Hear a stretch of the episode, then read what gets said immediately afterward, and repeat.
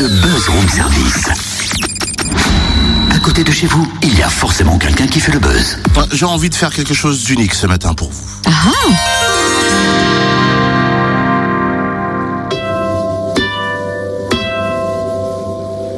Totem, tu sais jouer de la harpe Ah bah, J'ai j'ai des talents cachés, hein. que veux-tu ma petite dame?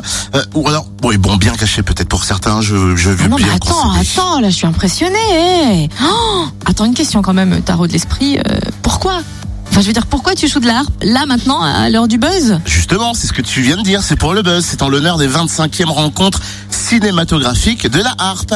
Ahem, De l'harpe, pas de la harpe. Ce que je viens de dire, de la harpe. Non non, de l'harpe. L apostrophe ARP, la Société civile des auteurs, réalisateurs et producteurs de cinéma. Hum. Je crois que j'ai fait encore une fausse note de ma part, tiens. Oh, une de plus ou une de moins gna. En tout cas, pour faire connaissance avec l'ARP et découvrir. Ça y est, nous avons fait connaissance. Et découvrir le programme des 25e rencontres cinématographiques qui débutent aujourd'hui à Dijon. On appelle Dante Dezart, auteur, réalisateur et coprésident de l'ARP. Bonjour.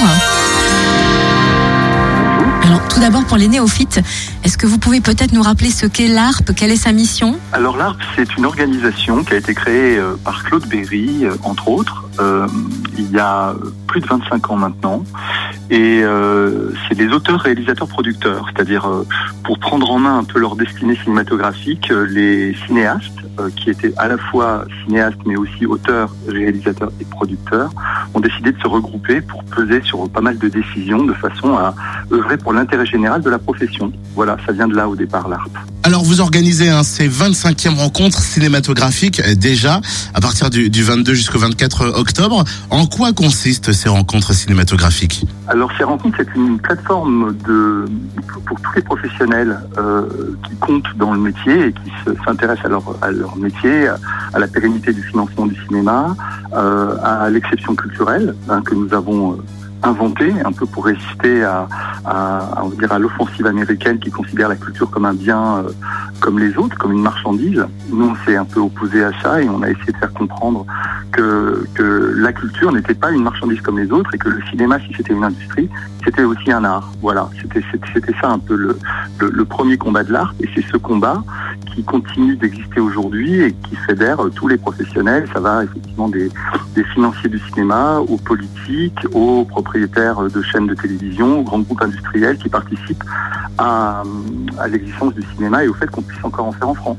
Alors, au programme dans les cinémas dijonnais des avant-premières, des débats. Pour ces 25 ans, on imagine que c'est un peu spécial quand même. Qu'est-ce qui nous attend? Quels sont les temps forts? Eh ben justement, cette année, on va essayer euh, de, faire des débats, on va dire, publics, c'est-à-dire euh, qui, peut, qui peuvent intéresser le grand public. Euh, souvent, euh, nos débats, en tout cas dans les dernières années, étaient assez techno. hein. On parlait beaucoup de, de- de- des transformations du monde numérique qui transforment aussi notre profession, notre métier.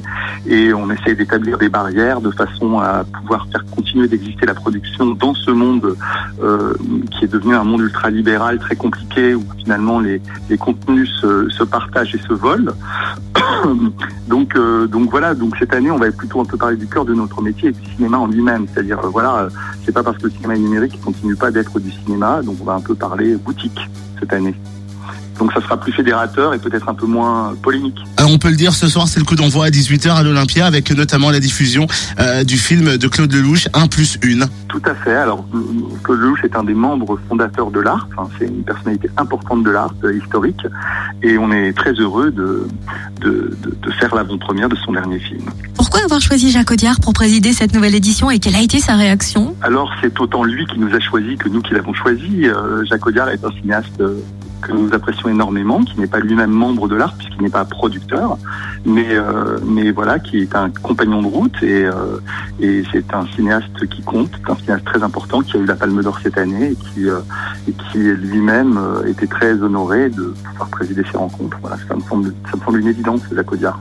Merci beaucoup. En tout cas, coup d'envoi des rencontres cinématographiques, c'est ce soir à 18h au cinéma Olympia à Dijon avec le nouveau film de Claude Lelouch en avant-première 1 plus 1. Notez aussi l'avant-première du film Je veux être une actrice au de Vosges samedi matin à 10h en présence notamment du réalisateur de sa fille et de l'acteur Patrick Chenet. Les rencontres cinématographiques fêtent leurs 25 ans dès aujourd'hui et jusqu'à samedi dans les cinémas dijonnais et la MJC de Chenauve. Programme complet sur le www.rencontre au pluriel cinématographique, cinématographique-de-dijon.fr pour trouver le lien sur la page Facebook Room Service Fréquence Plus.